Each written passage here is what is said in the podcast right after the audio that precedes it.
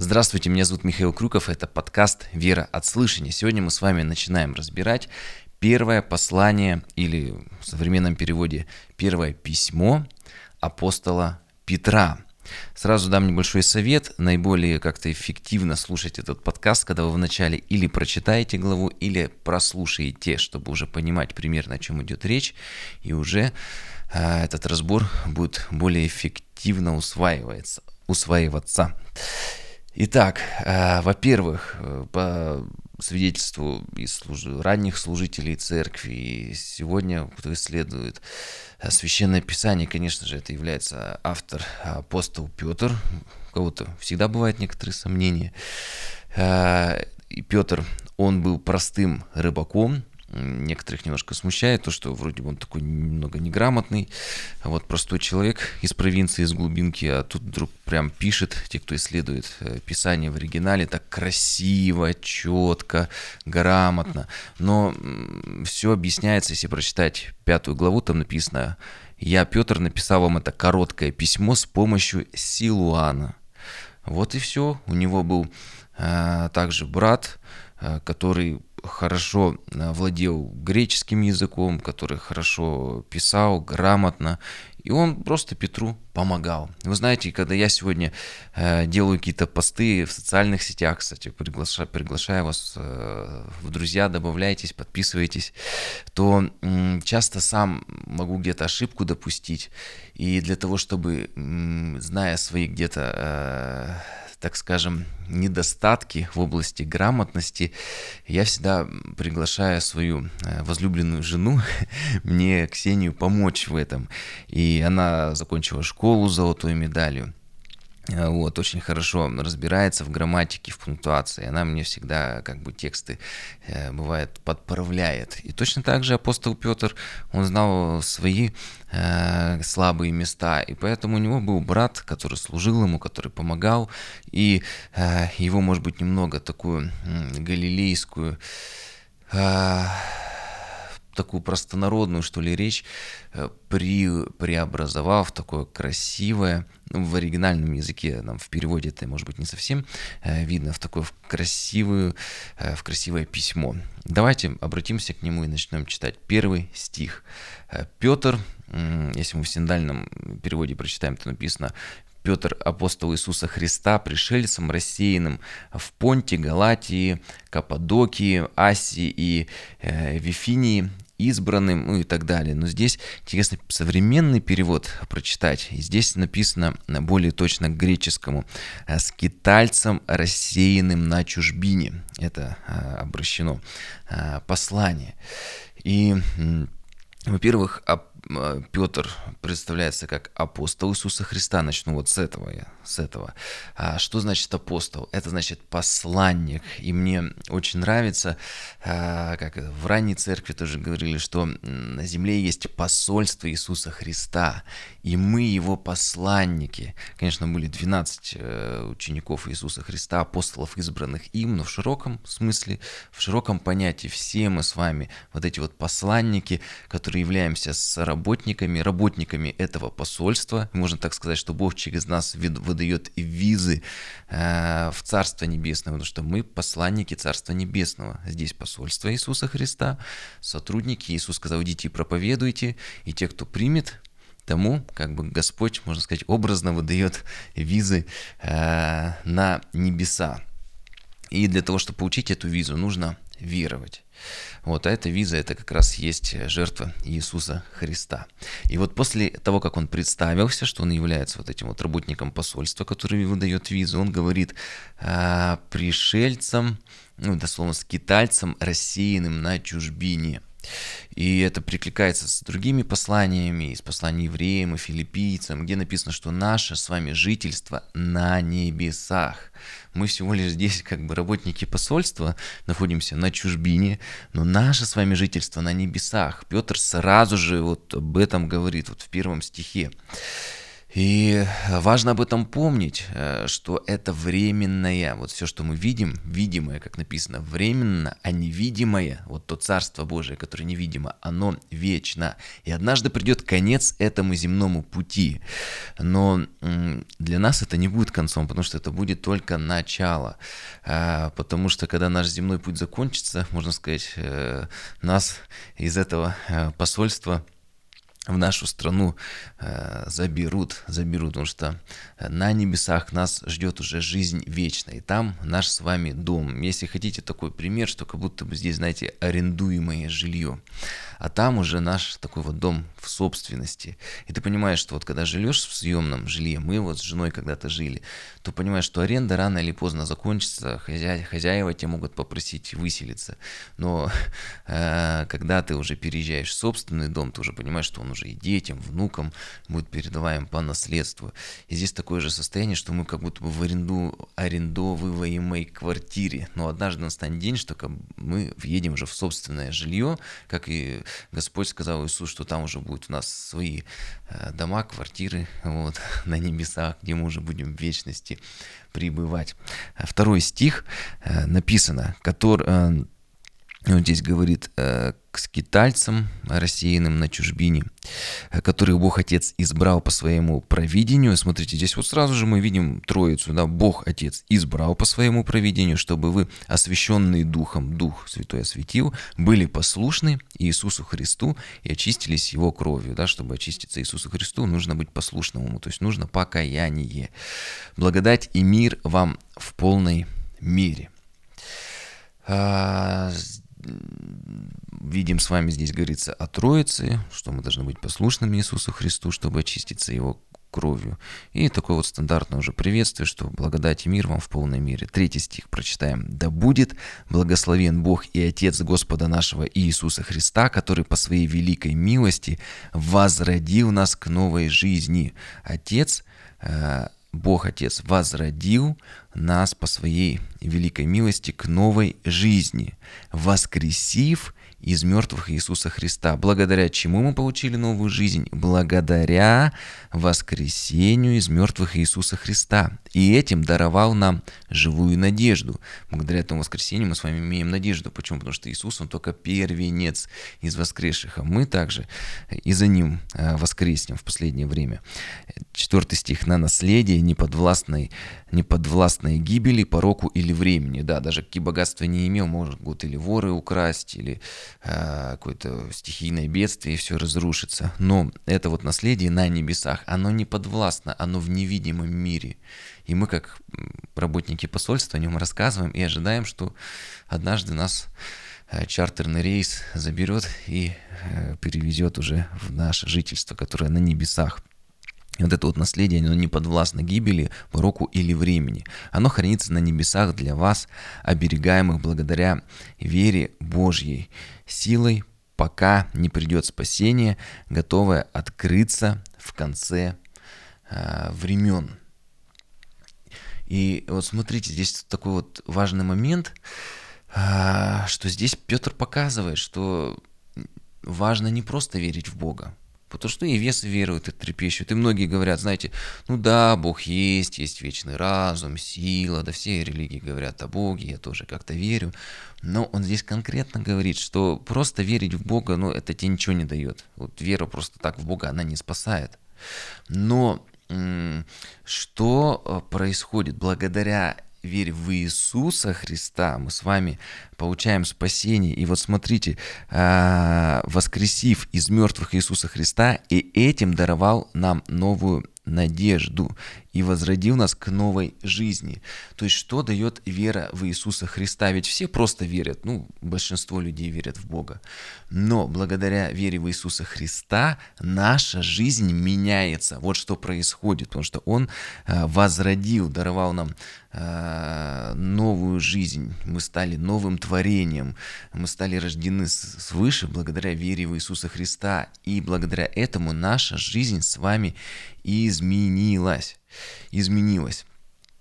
И вот еще важный момент, что когда Иисус воскрес, и Иисус вознесся в человеческом теле, уже в воскресшем, правда, в воскресшем да, теле, в прославленном теле, и Он сейчас находится на небесах с Богом Отцом. Но смотрите, Библия говорит, что церковь есть тело Иисуса Христа, и все мы являемся частью Его тела, разными членами этого тела, разными, разной частью.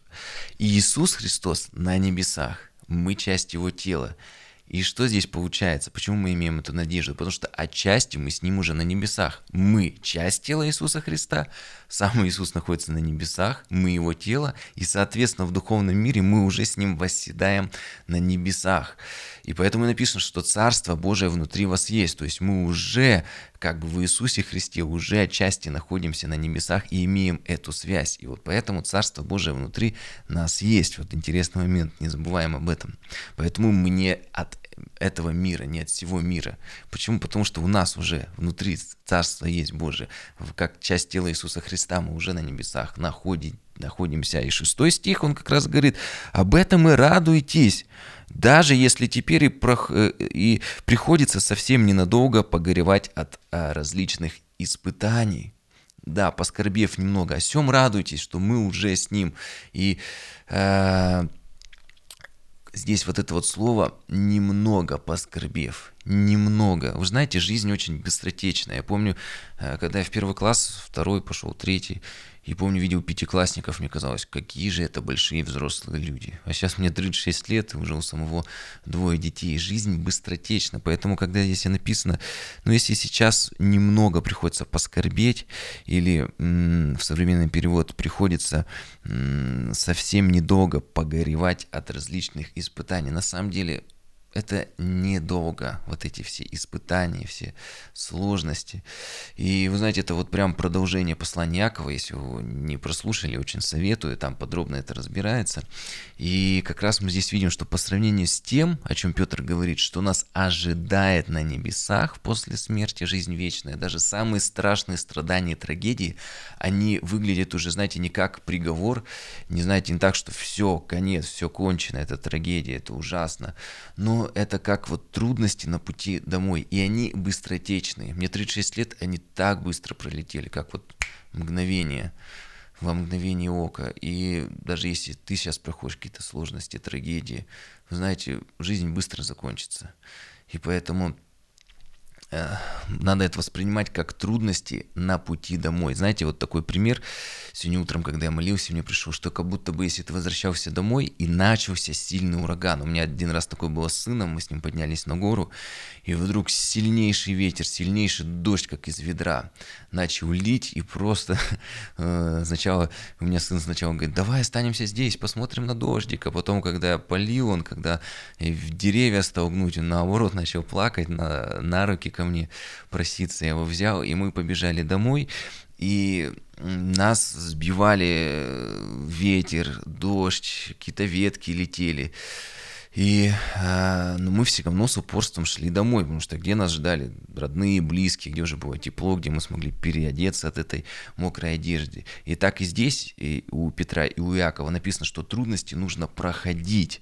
Трудности нужно проходить. В шестом стихе написано, так, радуйтесь этому. Что значит радуйтесь? Ну ты же, э, если трагедия у тебя, как ты можешь радоваться здесь? Ну и у Иакова, у Петра написано, что не в смысле, что надо смеяться, веселиться, а аж это твой настрой, что трудности нужно проходить, потому что если ты будешь унывать, и ты скиснешь, ну ты, тебя это ты утонешь в этих трудностях, как мы вот шли, ураган такой, сильный ветер начался, и все, что делать, оставаться сыном, плакать, горевать на этой горе? Нет, надо домой бежать, скорее переодеваться, и понимать, что знать, что это как бы такое состояние борьбы находится, как Иисус сказал, бодрствуйте и молитесь, да, то есть ты бодрствуешь, ты э, Царствие Божие усилием берется, ты прилагаешь усердие, чтобы туда попасть на небеса, и точно так же, чтобы вернуться домой, ты готов бороться с этим ураганом, а не упасть и не сдаваться.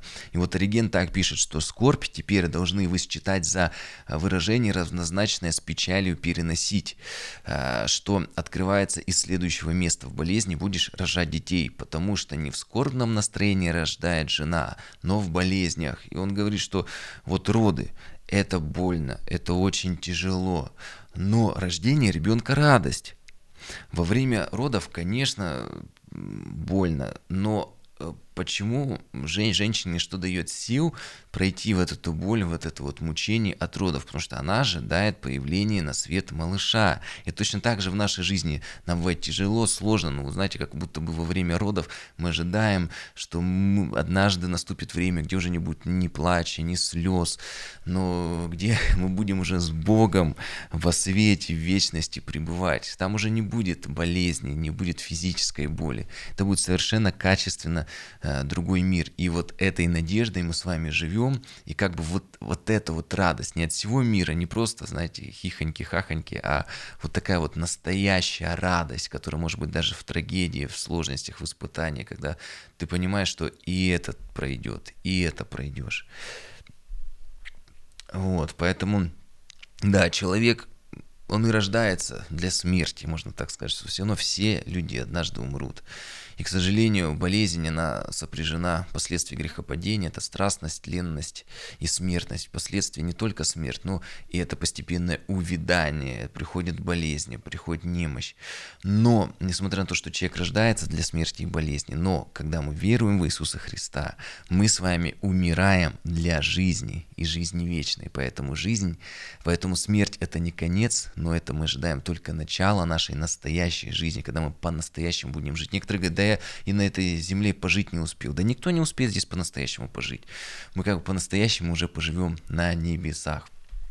И отличие послания Петра от Иакова заключается в следующем, то что Иаков пишет о том, что испытания, они э, для нас, для совершенства. Он говорит о цели в земной жизни, что они делают нас более совершенными, стойкими. А Петр говорит, что о конечной цели, что эти испытания, сложности, трагедии, а, почему мы должны их проходить, потому что помнить, что в конечном итоге а, мы с вами попадем на небеса. Он говорит, что все это мы должны проходить, помня о конечной цели, о жизни вечной. И вот седьмой стих дабы испытанная вера ваша оказалась, э, современный перевод прочитал, ведь и испытывается огнем, хоть огонь может его и разрушить, а вера ваша драгоценнее золота, и истинность ее должна быть испытана и доказана, чтобы получить похвалу, славу и честь в день, когда явит себя Иисус Христос. И как вот у Якова он и говорит,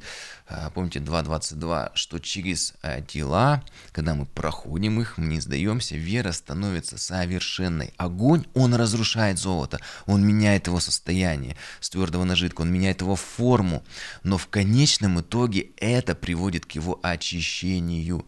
И вера испытанная, вот, если мы э, не сдаемся, если мы боремся, не унываем, то она делает нас совершенными. Восьмой стих.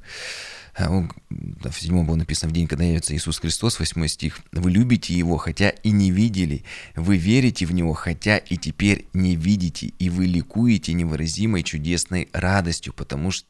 И вот он говорит, что вы любите Его, хотя и не видели послании евреям вера же есть осуществление ожидаемого и уверенность невидимого. Вера это и есть, когда ты веришь в невидимое, в это Царство Божие, в Иисуса Христа, которого ты не видел. Некоторые сказать, ну я хочу увидеть, увижу, тогда поверю. Но что Иисус Христос сказал Фоме, Фома неверующий, который сказал, не верю. Он говорит, вот он я, вложи персты свои пальцы в мои раны. Он сказал, верую в тебя, Иисус Христос. Поэтому, знаете, и во многих странах э, храмы названы не как Фома неверующий, а как Фома уверовавший. Смотрят не на его какие-то проблемы, сложности, на его, не на его неверие, не на его недостатки, а на то, что он все-таки уверовал. И Иисус сказал, что счастливы те, кто не видя уверуют. И счастье по-настоящему счастливый верующий человек – который, как здесь написано, вы любите его, хотя и не видели. Да, мы не видели его, но мы знаем, что на небесах нам, с ним мы с Иисусом встретимся. Вы верите в него, хотя и теперь не видите. Да, мы его не видим, но мы верим, потому что Иисус сказал, что счастливы те, кто не видят, но верят. 9 стих, потому что достигаете цели своей веры, своего спасения, или синдальный перевод, достигая, наконец, верую вашей спасения душ. И здесь говорится конкретно, какая цель веры? Цель веры является спасение. И вы знаете, есть много неверующих людей, это так часто эти разговоры звучат. Говорят, ну вот есть многие неверующие люди, которые лучше верующих, они более нравственные. Да. А что вера дает? Что вера может добавить человеку? Так вера, она дает спасение человеку. Это ее конкретная цель. Вера – это путь к спасению. Иисус Христос есть путь. Да? Вера – это путь к спасению. И если даже человек может быть неверующим, очень хорошим, но если он не имеет этого раскаянного сердца, то в конечном итоге, как в послании к Коринфянам написано, ну даже много ты благотворительности сделаешь, много всего наделаешь, ну а толку-то, если э, ты любви не имел, потому что вера действующая любовью, если ты этой веры не имел, если ты не имеешь спасения, ну и, и к чему вся эта даже твои хорошие черты характера? Потому что Бог дает каждому разный характер, разные дары, разный характер. Кто-то рождается вот уже прям добрым, кто-то рождается, вот прям у него постоянно как будто вот эта вот злость какая-то, вот знаете, вот такой человек, вот он такой вот вспыльчивый.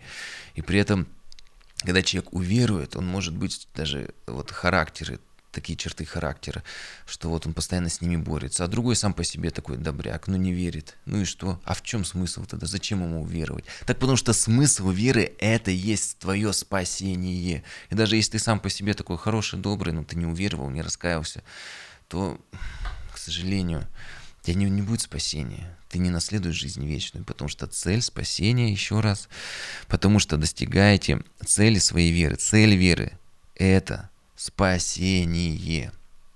Спасение всегда.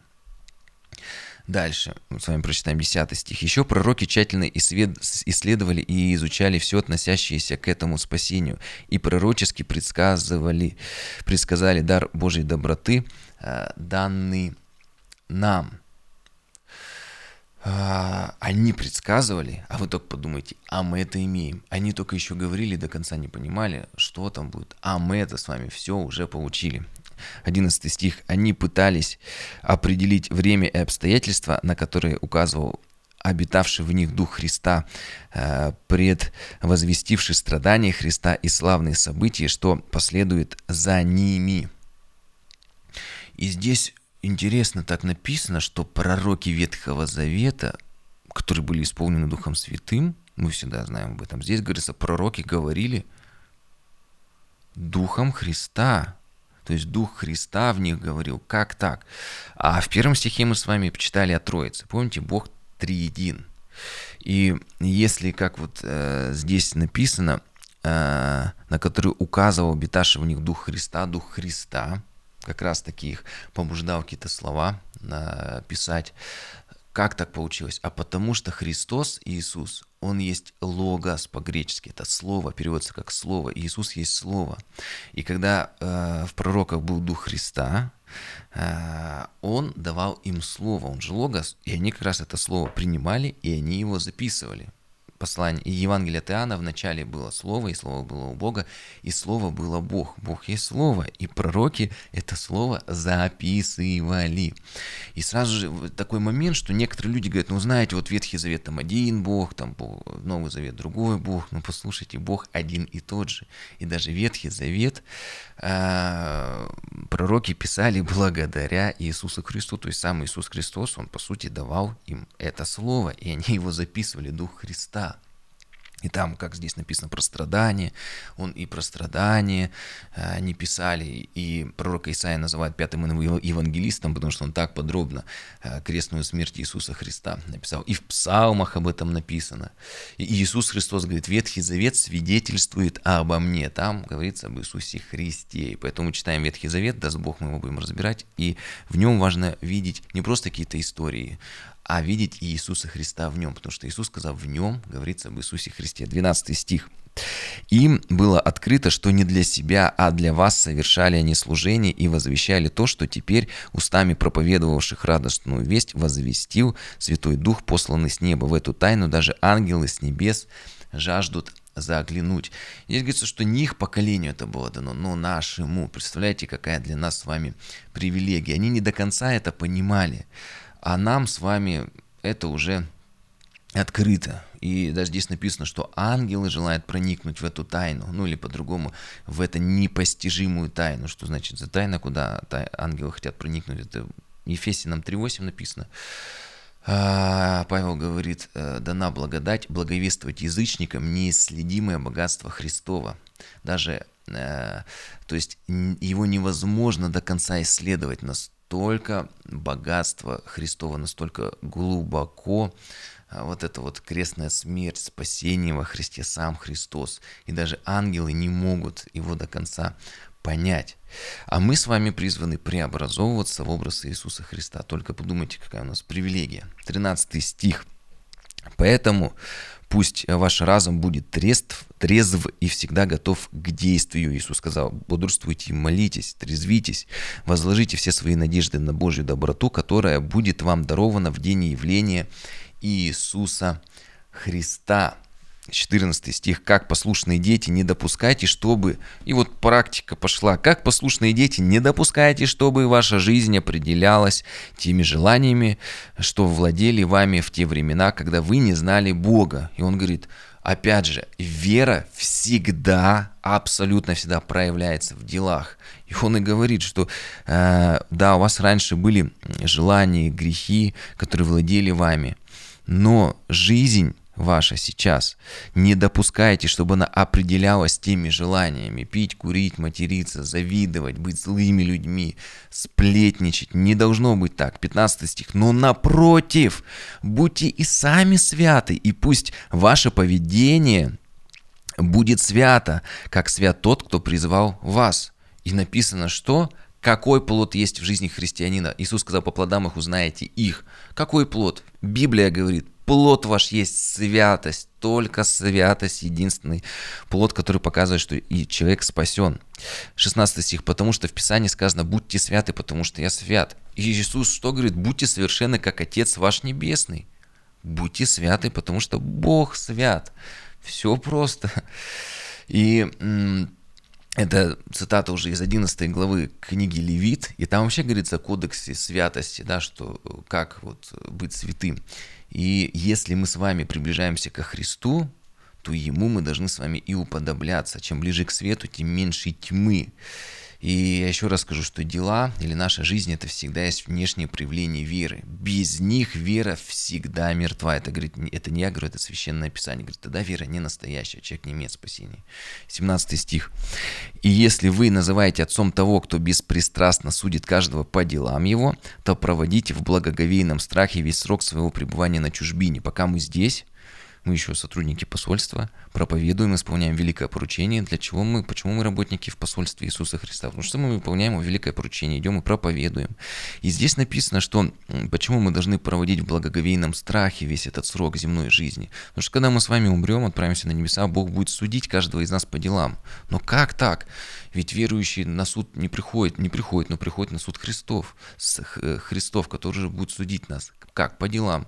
Но подождите, мы же спасаемся по вере, а не по делам. А дела это есть проявление веры. Все очень просто, понимаете, замкнуто. Мы не по делам закона спасаемся.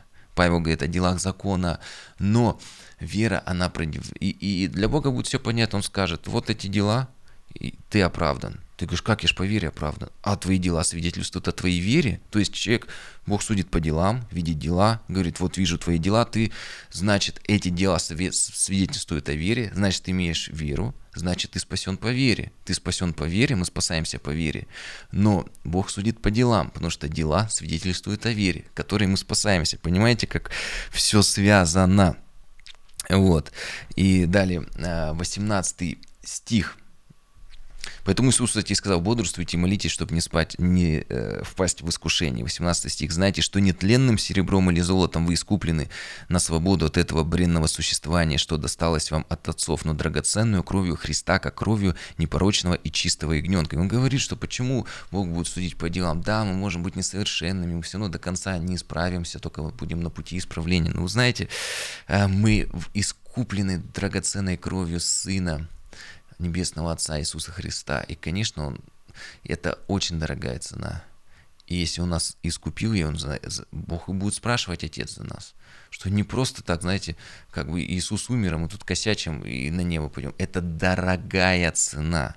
И если за нас заплачено, то от нас тоже должен быть какой-то шаг. Это вера, которая действует любовью и проявляется в делах. 2.22 Якова. Вера, которая проявляется в делах, и делами вера становится уже настоящей, совершенной. И а, как раз вот ссылка книги Левит мы говорили, и там говорилось, что э, в Ветхом Завете нужно было как выбирать Агнца, что он должен был быть без пятна и порока. И вот он здесь как бы тоже следует э, этой же мысли и говорит, что мы искуплены как раз вот этим вот совершенным, 19 стих, непорочным и чистым Агнцем. 20 стих. «Ради вас он был избран до сотворения мира и явлен при завершении э, времен». То есть еще, когда мир не был создан, а, Бог Отец, ну как Бог, он понял, что люди несовершенны. И поэтому сразу был создан, ну если хотите, так скажем, план «Б». И это есть милость к несовершенным людям, это проявление любви Небесного Отца. И если наши дети с вами, бывает, согрешают, и вот как вот блудный сын, вот он ушел от родителей, то родительская любовь никуда не девается. Если люди покинули Бога, Бог для них, можно так сказать, план Б вот этот вот создал, чтобы они не погибли, и э, Иоанна 3,16 он уже говорит, «Ибо так возлюбил Бог мир, заметьте, что отдал Сына Своего не за всех, просто не за всех, а за кого? Отдал Сына Своего, дабы э, кто не погиб, верующий в Него, но имел жизнь вечную. Верующий в Иисуса Христа не погиб, но имел жизнь верующий. Не просто так э, отдал и все, и все как бы спасены. Это Божье Слово. Э, 21 стих с вами прочитаем. Э, благодаря ему вы верите в Бога, воскресившего его из мертвых и давшего ему славу, так что ваша вера и надежда заключены в Боге. Здесь написано, что благодаря Иисусу Христу мы веруем в Бога. То есть просто вера в Бога, она ничего не значит. Но благодаря вере Иисуса Христу, э, благодаря Иисусу Христу наша вера становится Божьей верой. И возникает вопрос, а как люди в Ветхом Завете спасались? Но фишка в том, извините за, э, за современный мой такой сленг, но э, все дело в том, э, что не существует мира до Иисуса Христа, не существует. Есть время до рождения Иисуса Христа, но нет мира до Иисуса Христа. Почему? Потому что Иисус Христос сказал, прежде чем еще Авраам был, я есть. Он от начала сущий. И даже пророки записывали свои слова и говорили, почему, от чего они говорили э, слово, они говорили духом Христа. Сам Иисус Христос давал им слово, которое сказать. Поэтому Иисус Христос всегда во веки тот же. Он всегда был, есть и грядет. 22 стих очистив себя, ну да, только как бы они до конца не понимали, кто это, что это, то есть они говорили, вот, они верили в грядущего, Иисуса Христа, который должен был прийти как жертва, а мы с вами уже принимаем жертву Иисуса Христа и веруем во второе его пришествие. 22 стих. «Очистив себя а, послушанием истине, любите своих братьев-христиан нелицемерной любовью от чистого сердца всеми силами души». И вот вера, действующая любовью, мы должны любить наипаче своих по вере, потому что а, церковь, Христос отдал себя, и Он создал церковь, и поэтому наша любовь в первую очередь направлена к церкви, служить церкви, ходить в церковь, церковь, любить церковь. Церковь – это ценность. Не просто я сижу дома и тихо верую сам с собой, да? Нет, и Христос создал церковь. Тело Иисуса Христа есть церковь. И поэтому он говорит, что любите своих братьев-христиан от чистого сердца. Не просто надо любить, а от чистого сердца, искренне, всеми силами души. Иногда есть в церкви некоторые тренажеры любви, как я их называю, сложно их любить.